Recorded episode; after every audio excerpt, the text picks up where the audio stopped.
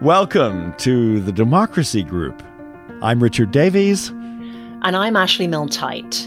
We're hosts of Let's Find Common Ground, and this is our Best of 2021 episode. If you want to hear more from Let's Find Common Ground, head over to commongroundcommittee.org/podcasts. And now, here's our episode. How do you get people to leave white supremacist and other hate groups? In this deeply personal episode, we explore the tactics and commitment needed to be successful in this challenging work.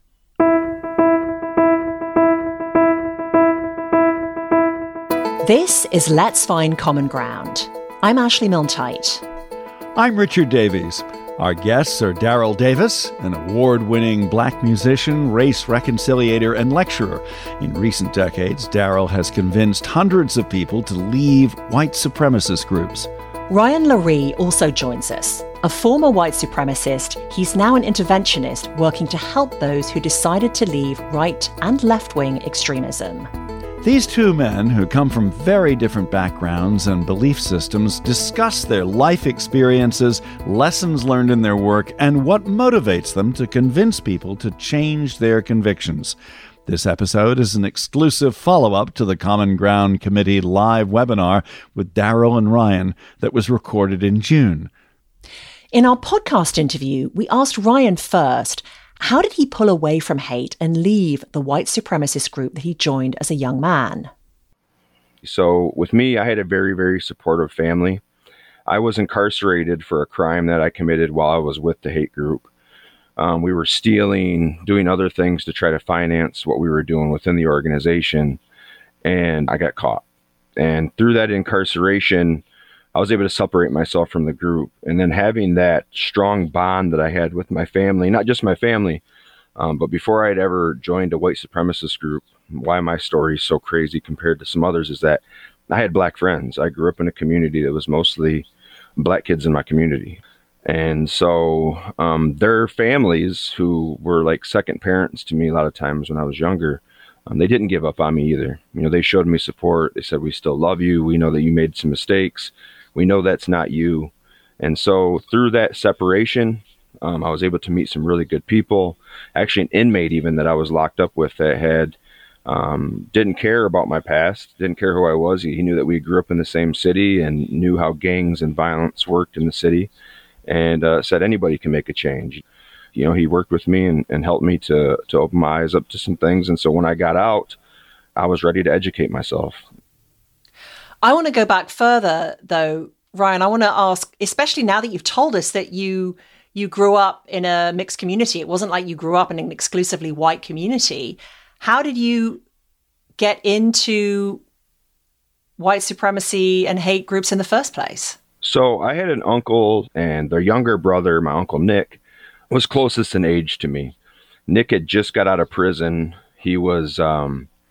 While he was incarcerated, before he'd ever went in, he was never part of any type of hate groups. But after entering prison, he decided to join the Aryan Brotherhood. When he got out of prison, he had met quite a few guys that had already got out and had kind of started to start their own group in the city of Flint, Michigan. I had just came back from the Army, was having a hard time finding a job. And I had a friend actually come over to my house and steal some food from me.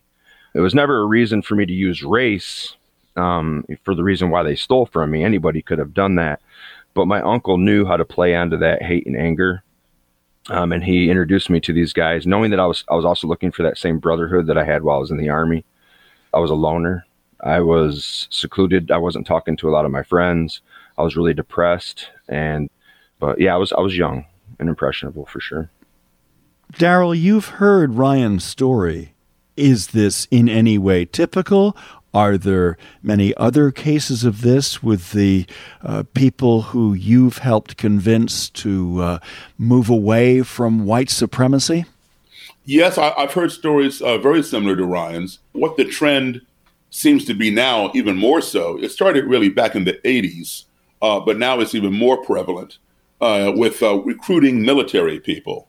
Mm-hmm. And when someone is in the military, say for 2 years, that's an ample time to lure them in, because at that point, they've had a lot of military training. they know survival techniques, and they can train the people recruiting them, train these supremacist groups. When Ryan joined a white supremacist group in Flint, Michigan, he was 22. Ron Chadwell was the name of the man who led the group. One of the things that Ron loved about me was my military background and my leadership and the fact that people listened to me. He played on that by giving me a leadership role right off the bat and wanted me to come in and basically militarize the group as much as possible, teach arms, drill instructions, everything you could think of, physical exercise. We did it all. And it's definitely something that when we went to look to recruit people, it was a question that we would ask. But our questions were, have you ever had military experience? Are you a veteran? Have you served, in any form of militia that had some type of training? That was always something that we wanted in them, just in case we did end up having the race war. At the time, we used to talk about the year of 2020. Now it's, further on, but it's definitely something that's been going on, like Daryl says, for years. They also recruit law enforcement, police officers, and the police work in a similar way. They have, that blue code of silence. So, you see one of your fellow officers doing something that is unbecoming, whether it's taking a bribe or brutalizing somebody or, shooting somebody and throwing down a throwaway gun or throw down weapon, something like that, to blame the person for pulling a gun. You may not do it, but you witness it, but you don't tell on your colleague. These things happen. And in the military, these people are dependent upon their brethren to have their back when they're on the front lines defending somebody. And if you go and report on one of these guys and he sees an opportunity where you might be in danger, he's going to be loath to respond. In different ways, both of you have worked on the front lines of hate. Where does this come from? I think a lot of people will be shocked that there is so much racial and other kinds of hatred in America. Any thoughts on that? I think it's fed from, multiple different sources. Like Daryl said, racists come in many different forms. Sometimes it's just a family line that's never ended the hateful, progress, and nobody ever put a foot down and said, this isn't how things are supposed to be. I also believe that in today's times, and we haven't always had this, but I think that social media and the media itself can sometimes feed that frenzy. You have a very polarized country right now that are at each other's necks about almost every single thing. I mean, you could put the simplest of debates on there and it turns into just an ugly, I want to find out where you live type argument instead of having healthy debates or healthy discussions like this.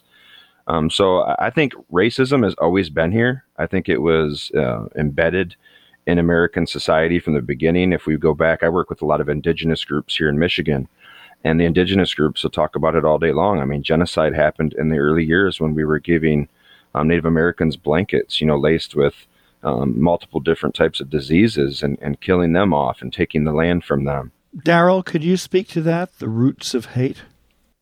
The roots of hate are ignorance and power. And, you want to start with people coming here because they wanted to escape the tyranny of the king of England. And then they come here and impose the same tyranny upon the Native Americans, after the Native Americans taught them how to survive, how to hunt buffalo, how to rotate crops. Following that, you have slavery. And, black people were considered 3/5 of a human being. They were not even considered human. They were considered property. My ancestors were bought and sold on the courthouse steps. Our identities were stripped from us. My name is Davis, and Davis is a Welsh name. As a musician, I performed in Wales many times. And I can tell you the name Davis over there is as common as the name Smith over here. And sometimes when I'm on stage in between songs, I'll say, how many of y'all out there are named Davis? Everybody cheers. Daryl, look at my name. Yeah, Davies. It's Davies, exactly. Who's my dad? He's Welsh. Yeah, exactly. You and I might have the same dad, man. But, so I'll say, hey, cousins, how y'all doing? But when you have power and you have owned somebody as a piece of property, even after you free them, does not mean that you consider them your equal. And so this hierarchy is still prevalent today. So in order to replace slavery, they entered in what Ryan just referred to, the Jim Crow era. Okay, so now you're free, but you are never going to be our equal. You must drink from that water fountain, sit in the back of the theater, come through the back door, or you can't eat here, you can't shop there. And so we had to go through that. And then finally that went away. But then it was replaced with, okay, we're not going to hire these people. And then when that went away, okay, we're going to hire them, but they're never going to have a job behind the desk. They're going to be mopping the floors and cleaning the toilets. So it's progress, but it's not from A to Z without passing through all the letters of the alphabet from B to Y. Ignorance breeds fear. We fear the things that we don't understand. And if that fear is not addressed and resolved, that fear will escalate to hatred because we hate the things that frighten us. And if that hatred is not addressed and resolved, that hatred escalates into anger and then turns into destruction. The good thing is that there is a cure for ignorance. That cure is called education and exposure. And if we begin to focus more of our efforts, our energy, and our finances towards addressing this and getting more people exposed and educated, this is the time to do so. In our conversation, we asked Daryl about what's changed in the past year since the murder of George Floyd in Minneapolis. In the past, for a police officer to be charged, if charged, it took months and months and months. And the chances of that officer being convicted and fired were slim, next to none. All right. Today, they're being charged, convicted, and fired. Boom, boom, boom. And while those protests of our last year were geared predominantly towards reforming police and reimagining the police form and how we conduct that business, there was an even larger ripple effect that we have never seen in this country in all our history. And that large ripple effect was that places like NASCAR banning the Confederate battle flag. NASCAR was ground zero for the Confederate battle flag. The sovereign state of Mississippi removing the Confederate portion out of their state flag. Who would have thought Mississippi, of all places, would have done that? Food brands changing their labels, like Uncle Ben and Aunt Jemima. Legislation being passed to change names of buildings named after slave owners, and Confederate statues being taken down. This was so much of a ripple effect. We've never seen that before in such a short time.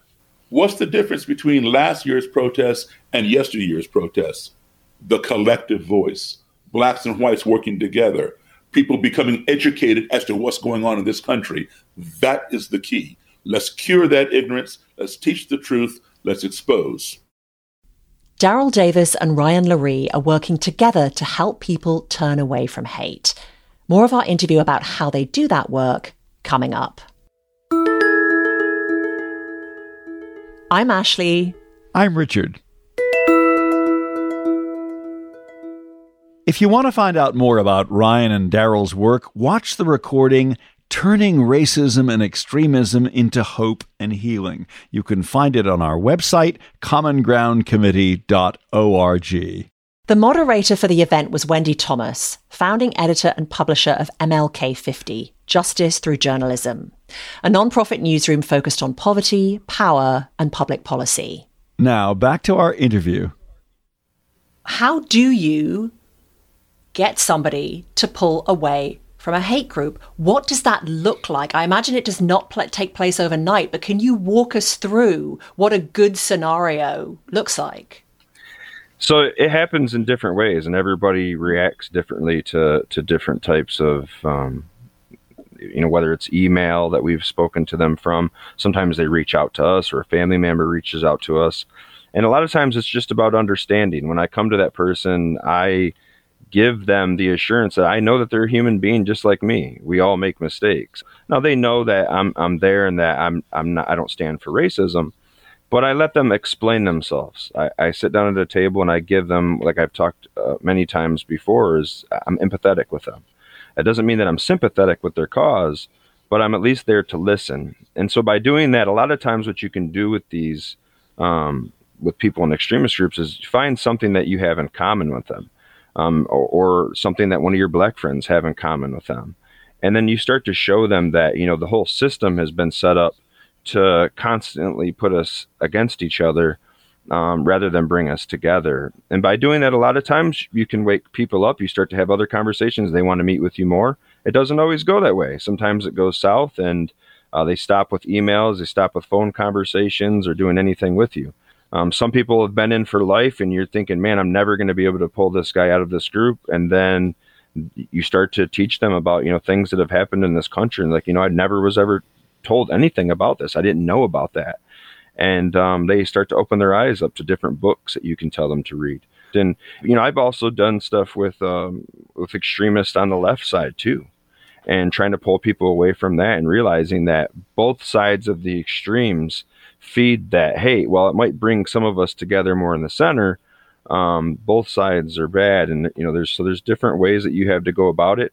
And a lot of times before I'll go into an intervention, depending on who has put me, you know, on this case, I'll try to research the person as much as I can, whether or not they're part of a group. What is their life like? Do they have a social media page? And then we're just more or less trying to figure out who is this person. You know, and what Ryan says is very key about finding out who that other person is. You have to educate yourself before you try to educate someone else, and then possibly offer them a different perspective. What Ryan does is extremely important. What I do is extremely important. And we come from different ways because Ryan was in a hate group. Ryan hated at one time. I never was. I was the object of hate. Mm-hmm. And so when I'm talking to a white supremacist, it's a little different than, or a racist. It's a little different than when Ryan is talking to it.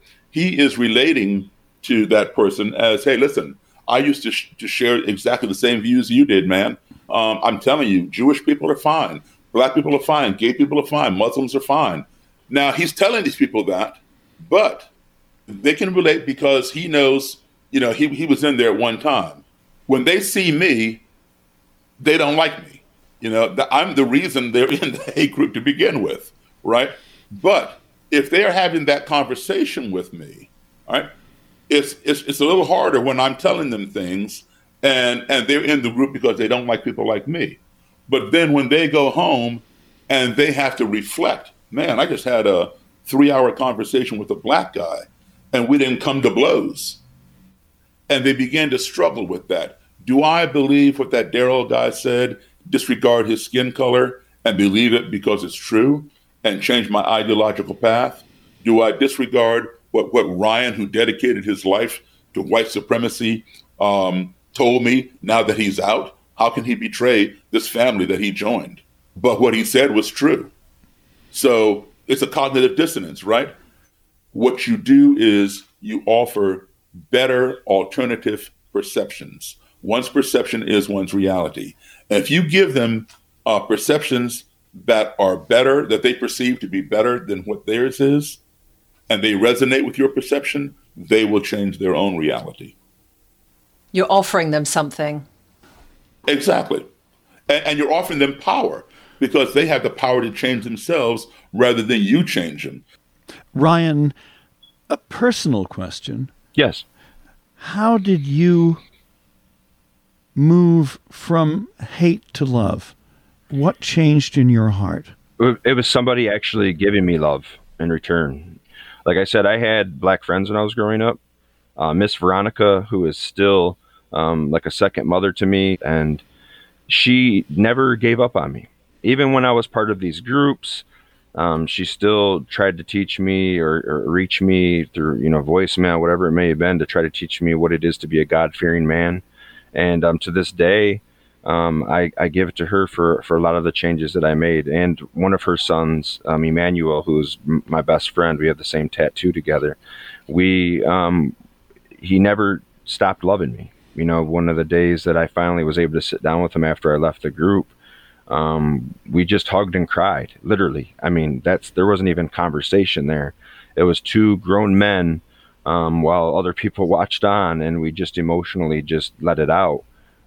So I think a lot of it for me was another person showing me love, and the person from another color being able to say, look, we love you no matter what you made and what you decided to do, was very, very important in my change. Now, not everybody gets that, and not everybody has a strong support group. And that's why, you know, some cases we have to figure out how we can try to give them that support. When we talk to people and sit down with them, you have to come with love and compassion in your heart. If you're not coming from here in your heart to make sure that you're healing this person, then most likely your case isn't going to be successful because you're there for the wrong reasons. You know, as a musician, you know, I admire a lot of other musicians because that's what influenced me. And there's a quote by a very famous guitar player named Jimi Hendrix. And Jimi Hendrix said, when the power of love overcomes the love of power, that the world will know peace. Ryan, you've obviously changed your mind about a lot since you were in the hate group. But Daryl, what about you? Is there anything, as you've been doing this work for such a long time, I mean, is there anything that you have changed your mind about, any conviction that you held years ago that you no longer do something? Absolutely. You know, it's been a good learning experience for me as well. And because I changed is the reason why I continue to do this work. So when I first got into this, I had a question in my mind that I had formed at the age of 10 after having a racist experience where some people threw things at me in a parade. I formed a question which was, how can you hate me when you don't even know me? And all I wanted was the answer to that question. I wasn't out to convert anybody. I wasn't out to change anybody. I just want to know, what is your process of thinking that I should hate this person just because they have a different skin color and they don't know anything about me beyond my skin color? That's all I sought. You know, I'm not out to make friends with the KKK. All I want to know is why? Why do you believe this? That's all. After these conversations took place, they began to humanize me, and I began to humanize them. You know, when you're sitting with somebody face-to-face having a conversation, even if you disagree, you see some humanity in that person. The first time somebody told me they were getting out, I was like blown away, like, how can this be? But then I realized, you know what? A tiger cannot change its stripes, and a leopard cannot change its spots, because those two creatures are born with those spots and stripes. A Klansman is not born with his robe and hood. In other words, not born with that ideology. That is acquired. It is learned. And what can be learned can become unlearned.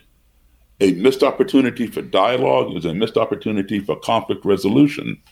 And when the first person quit, I was just shocked, you know, and another one quit, and then another one. I thought, you know, damn, I'm onto something.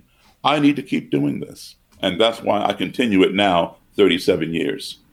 And Ryan, you're somewhat newer to this game of trying to convince people to quit and helping people who do. What have you learned recently that you didn't know before? Oh, well, I've learned a lot about approach. There's a thing that you have to really be careful of, is that you can send somebody from the alt-right or the ultra-right, and quickly, because they're so addicted to extremism or that power grip, they go extremely to the left. And so in my beginning stages, I had a lot of people on the left that were trying to help me out. Not always were good intentions there. Some of them were extremists in their own way and really tried to drag me back to that side of it. And it becomes an addiction, you know. I've learned how to really center myself, how to read people a little bit better. I mean, we have to be able to put our time and energy into these people because they're already saying they want to make a change. They've already announced that. They're already trying to make those changes in their lives. If we throw them back to the same people or, you know, into that seclusion, we either create, you know, a lone wolf that does something that we've seen happen, you know, especially over the past decade, just terrible, or we throw them into back with those same groups if they're, you know, able to accept them back. It's mostly just been healing and opening my heart up to everybody, no matter who you are. Because it's very easy for us to judge somebody. It's very easy for us to feel a certain way about somebody without walking in their shoes. And so I try to do that as much as I can, is, you know, what would I do if I was in this situation? And just give them my whole heart.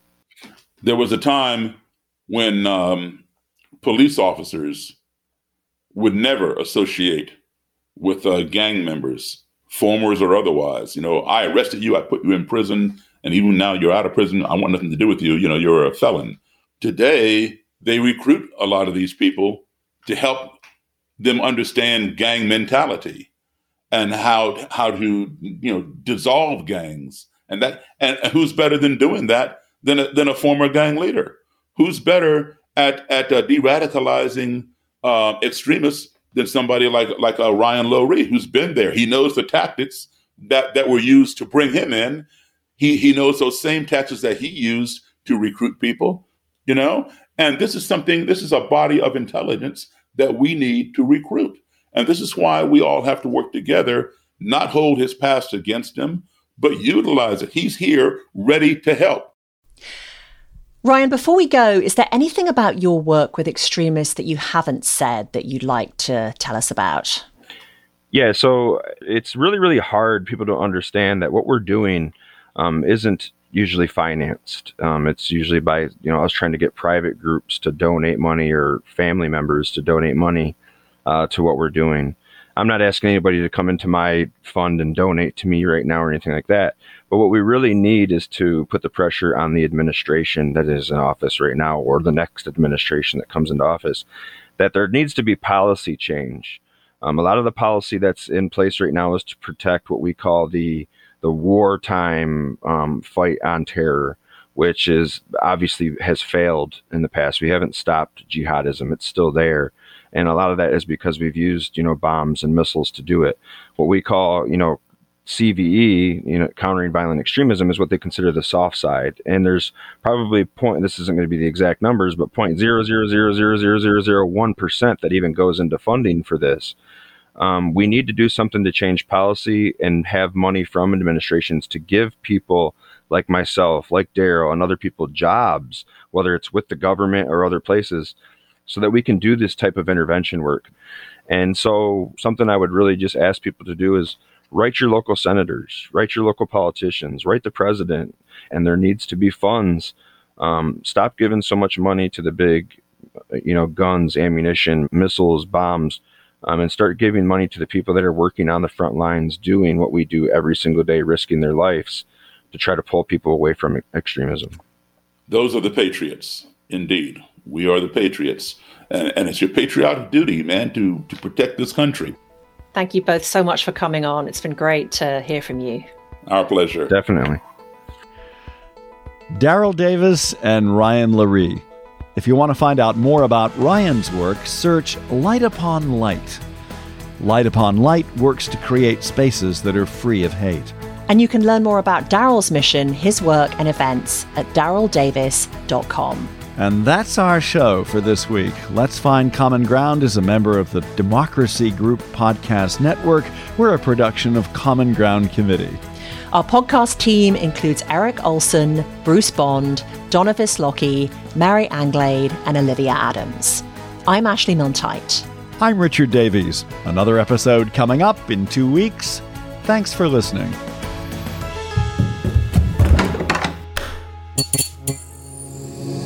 This podcast is part of the Democracy Group. Thank you for listening to this episode from the Democracy Group. If you want more podcasts like this, then visit democracygroup.org. There you will find our events, topics, and a newsletter as well. So head on over to democracygroup.org.